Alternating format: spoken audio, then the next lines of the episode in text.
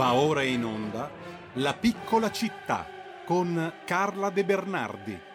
Le storie che il cimitero monumentale di Milano racconta.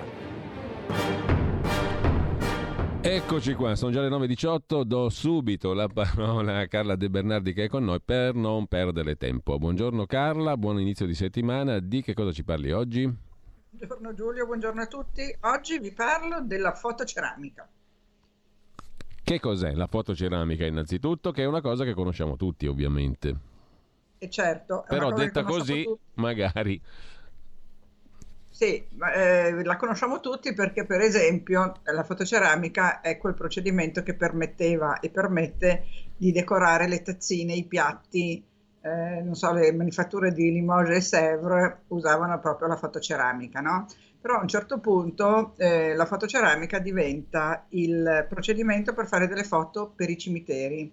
Io su questo argomento ho fatto un libretto in inglese, eh, siamo stati finanziati dal eh, MIBAC, cioè dal Ministero per le Attività Culturali, perché abbiamo proposto appunto una, uno studio sull'applicazione della fotoceramica nei cimiteri. Il cimitero di Milano, monumentale come tanti altri cimiteri, ha una grandissima varietà di fotografie eh, su fotoceramica. Qual è la caratteristica di queste fotografie? La caratteristica è di avere una grande durata, di avere una grande brillantezza, di resistere al vento, alla pioggia, al sole. Questo diciamo nel 99% dei casi. Poi c'è un piccolo numero di casi in cui chissà perché, per, forse per qualche difetto di produzione, ehm, questo non avviene e le, e le fotografie si, ehm, si, rovinano oppure si svaniscono, succede anche questo. Però diciamo che normalmente la fotoceramica eh, tiene benissimo. Ehm, il procedimento di fotoceramica funeraria è stato fatto da questi eh, francesi, la Fond Camarsac e François de Saint-Joly nel 1854, che sono dei nomi super eh, eleganti, poi anche altri dopo di loro, comunque risale tutto alla metà dell'Ottocento, quando nacque la fotografia sostanzialmente, perché senza la fotografia era un po' difficile fare la fotoceramica. E ehm, era usata anche per ritrattistica, cioè non soltanto per ritrattistica funebre, ma per ritrattistica celebrativa. E, ehm, e le opere sono molto belle, molto chic, molto raffinate e anche quelle che troviamo nei cimiteri, in particolare al Monumentale, ma io quando vado in tutti i cimiteri dove vado in visita guardo sempre le fotoceramiche, perché le fotoceramiche sono uno spaccato proprio della società, nel senso che tu vedi come, come erano vestiti, come erano pettinati, i gioielli che portavano le dame, eh, i cappelli, li, i baffi, le acconciature dei gentiluomini come erano vestiti i poveri bambini che morivano presto e che, e che spesso non avevano, cioè che morivano spe- beh, presto e quindi vedi proprio come, era il modo di, di, vivere, perché se vedi come è vestito e come è pettinato un bambino con i suoi boccoloni, eh, capisci a, più o meno a che strato sociale apparteneva e quali erano i costumi dell'epoca.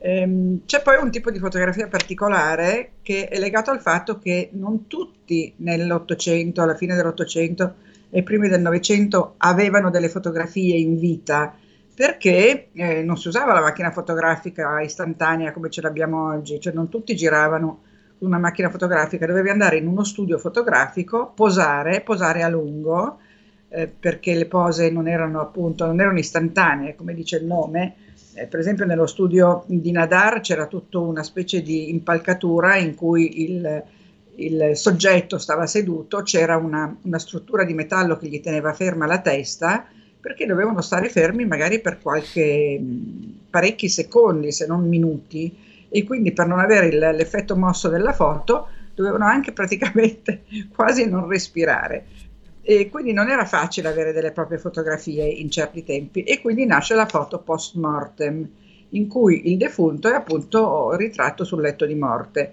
Questo in particolare anche per i neonati, quando morivano piccoli piccoli piccoli ovviamente non avevi delle loro foto.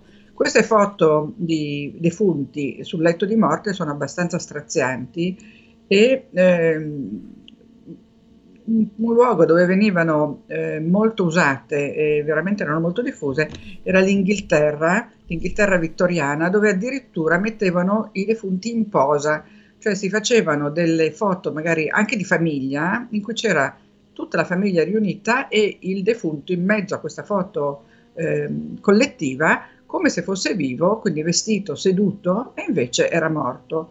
Non so se vi ricordate quel film con la Nicole Kidman, the, uh, come si chiamava? The Other, mi sembra si chiamasse, in cui loro uh, credono di essere eh, in una casa abitata da fantasmi e poi si scopre che i fantasmi sono loro. Ecco, quello, quel, genere di, di, di, gotico macabro lì lo ritrovi un po' nelle foto vittoriane del, eh, dei defunti che eh, si trovano sul web, sono andata a vedermene, eh, sono abbastanza mm, intri- intriganti per un verso, ma per l'altro veramente inquietanti. Comunque ci sono anche al Monumentale queste foto post mortem appunto di persone che non avevano foto da vivi. Invece l'evoluzione della fotoceramica oggi è eh, appunto perché è diventato facilissimo farsi delle fotografie, è diventato facilissimo eh, anche col digitale averle pronte subito ehm, le fotoceramiche, diciamo moderne, contemporanee, spesso sono invece delle foto abbastanza banali,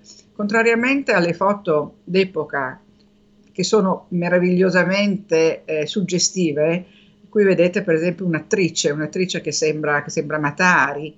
Eh, questa è, peraltro, mi permette di fare un inciso, questo è il cimitero ebraico. Il cimitero ebraico di Milano ha delle fotografie che non sarebbe nella tradizione ebraica mostrare immagini dei defunti eh, nel, nei cimiteri. Invece nel cimitero monumentale di Milano ci sono sia statue che rappresentano i defunti, sia fo- eh, fotoceramiche. Questo per una particolare dispensa che aveva dato il rabbino Elisada Fano ai milanesi, che volevano, gli ebrei milanesi chiedevano di potersi rappresentare in questo modo nel cimitero ebraico, annesso al cimitero monumentale, però un cimiterino a parte con il suo ingresso e quindi non una zona del cimitero monumentale ma proprio un cimitero a sé, poi ce n'è uno anche a Musocco, sono due i cimiteri ebraici di Milano, comunque in quello del monumentale viene data la dispensa per cui i ricchi eh, ebrei possono rappresentarsi. Questa è una cosa che non si trova in, credo in nessun altro cimitero ebraico dove le tombe sono tutte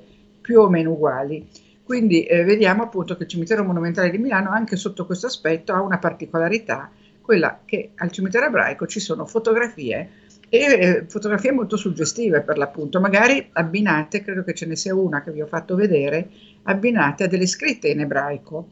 Eh, un'altra caratteristica del, del monumentale è di avere una quantità enorme di fotoceramica applicate su lapidi che sono lapidi di soldati di tutte le guerre, in particolare della prima e della seconda guerra mondiale, ma anche di guerre più, più lontane, perché ehm, eh, per ricordare i soldati spesso eh, viene usata la fotoceramica, non solo sulle tombe, ma proprio anche solo sulle lapidi. I portici del monumentale, i portici sia di Levante che di Ponente, che il criptoportico della chiesa e il portico della cripta sono pieni, ricchissimi di fotografie di soldati, alcune molto, ancora molto curate, evidentemente ci sono ancora gli eredi, altre sono struggenti perché si vede che sono abbandonate, quindi magari hanno dei fiori molto vecchi, molto polverosi. E una volta mi sono chiesta se non cambiare questi fiori e mettergli dei fiori più, più nuovi, più freschi,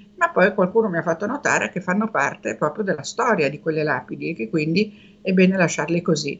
E quindi ci sono queste lapidi che hanno del, i fiori sono finti, sono, sono, sempre finti, e sono lì da 30, 40, 50, eh, 100 anni, perché ormai la prima guerra mondiale risale a più di 100 anni fa. Eh, tra l'altro eh, c'è una lapide eh, con tre, quattro fotoceramiche ovali che è quella della mia famiglia al Monumentale, perché i miei zii sono stati tre eh, soldati delle, della prima guerra mondiale super decorati, in particolare Lamberto De Bernardi è stato una delle 10 o 12 o 14, adesso non ricordo il numero esatto, medaglie d'oro italiane. E poi i suoi fratelli eh, Carlo, da cui Carla De Bernardi, che sono io, e Vittorio, mia sorella si chiama Maria Vittoria, ehm, e il padre Alfredo sono anche loro ritratti con sotto la, la data di nascita, di morte e la motivazione della, del, del fatto perché sono considerati degli eroi. E quindi tantissime foto di soldati, molto belle da guardare una a una, e ognuna di loro è una storia. Tra l'altro molte eh, fotoceramiche del Monumentale risalgono anche al periodo della Spagnola, Spagnola che sapete ehm, eh, nacque, nacque eh, arrivò in Italia, si dice dall'America nel 1918, con i soldati americani, ed ebbe due o tre ondate, un po' quello che stiamo, quello che stiamo assistendo oggi. Per fortuna la spagnola se ne andò e se ne andrà anche questa, così come se ne è andata anche l'asiatica, che è stata un'altra epidemia della fine degli anni 50, quindi io mi auguro che anche questa alla fine molli il colpo, come si usa dire. Ecco, eh, vedete delle foto di persone elegantissime, scicchissime, magari eh, in tempi più moderni, negli anni 50 spesso si facevano delle foto magari di momenti eh, mondani come questa che avete appena visto. Questo signore qua invece, Ernesto Cavallini, che è vestito come un, un gentiluomo russo, era il clarinettista di Giuseppe Verdi, era detto il Magnifico e per lui Giuseppe Verdi scrisse l'Assolo della Forza del Destino. Poi lui andò a insegnare la sua musica al eh, Conservatorio di San Pietroburgo ed ecco perché è vestito come un, eh, uno zar, diciamo così. Un'altra cosa che succede spesso è che la fotoceramica non è semplicemente inserita nella lapide, ma è arricchita da elementi eh, decorativi che possono essere in bronzo o in marmo, possono costituire una vera e propria cornice, oppure soltanto come in questa foto di quest'altro gentiluomo, una mh, decorazione, non, comple- non completamente una cornice, oppure possono essere anche inserite in veri e propri monumenti, cioè ci sono dei monumenti che hanno la, ehm, la fotoceramica come elemento in più. Ecco, questo per esempio un bassorilievo in marmo c'è un angioletto che regge l'ovale di una ragazza morta molto giovane. E quindi eh, anche questa articolazione, questa qui per esempio la Daranzini, che sembra appunto una, un'attrice del, del, di teatro di, di, della Belle Époque piuttosto che una, una mi ricorda Matari, non so perché anche lei, forse io scrivendo libri gialli ho sempre quest'occhio un po' spionistico, e la povera Ada Ranzini bruciò in un incendio alla Bovisa e c'è scritto proprio sulla sua lapide, voi non lo riuscite a leggere, ma c'è scritto proprio che perì nel disastro della Bovisa. Ecco, questo ci dice anche che delle volte le lapidi ci permettono di ricostruire degli avvenimenti eh, tragici. L'incendio alla Bovisa fu una, veramente un dramma perché bruciò eh, uno stabilimento chimico e la povera Ada, che era credo una segretaria, non riuscì a salvarsi e quindi è ricordata proprio per questo, questo fatto. E la sua eh, foto l'avete vista, che è molto bella, molto appunto indicativa della moda, di come si, ci si pettinava a quell'epoca, a 18 anni, con quei lunghi capelli sciolti, eh, la sua foto è inserita in una specie di altarino, cioè una lapide che non è, non è una semplice lapide eh, apposta così, diciamo semplicemente sulla tomba, ma c'è proprio tutta una specie di eh, struttura quasi architettonica. Carla. Quindi le fotografie hanno questa caratteristica di essere anche elementi di monumenti. Dobbiamo... Sì, sì, lo so, lo so, lo so, lo so. Tocca il tristo ruolo di chiudere eh, la conversazione. So. Spero di aver fatto capire un pochino di cosa si tratta perché al Monumentale vengono tutti a vedere le tombe, i monumenti, le edicole e, e soffermatevi sulle foto perché le foto sono davvero eh, molto molto molto suggestive. E in quanto fotografa ne sai qualcosa, oltretutto eh beh, rac- raccontano eh un'epoca, una storia, un tempo. Eh, grazie mille a Carla De Bernardi, Carla buona settimana, davvero, ci buona risentiamo settimana, settimana prossima. E un abbraccio. Tra poco con voi ehm, eh, ci sarà Francesco Borgonovo con eh, il cantautore Germano Bonaveri e non perdetevi anche Zoom. Si parla di una storia di un rifugiato siriano in Turchia e poi rimpatriato, rischia la pena di morte forse in Siria. Antonino Danna ne parla con eh, Chiara Modica Donada Le Rose, avvocato alla guida di un team che sta cercando di salvargli la vita davanti alla Corte europea dei diritti dell'uomo. Così come piccolo flash, non perdete nel pomeriggio il punto politico di Pierluigi Pellegrin sulla questione della Jedi, vale a dire della truffa all'Inps che sta portando alla luce parecchi scheletri nell'armadio della sinistra italiana. Agnelli Elkan, De Benedetti, soprattutto il gruppo De Benedetti dal 2016 presieduto dagli Agnelli Elkan e la truffa all'Inps. Una storiaccia di cui parlerà Francesco Bonazzi della verità con Pierluigi Pellegrin. Buon ascolto a tutti. Avete ascoltato La piccola città.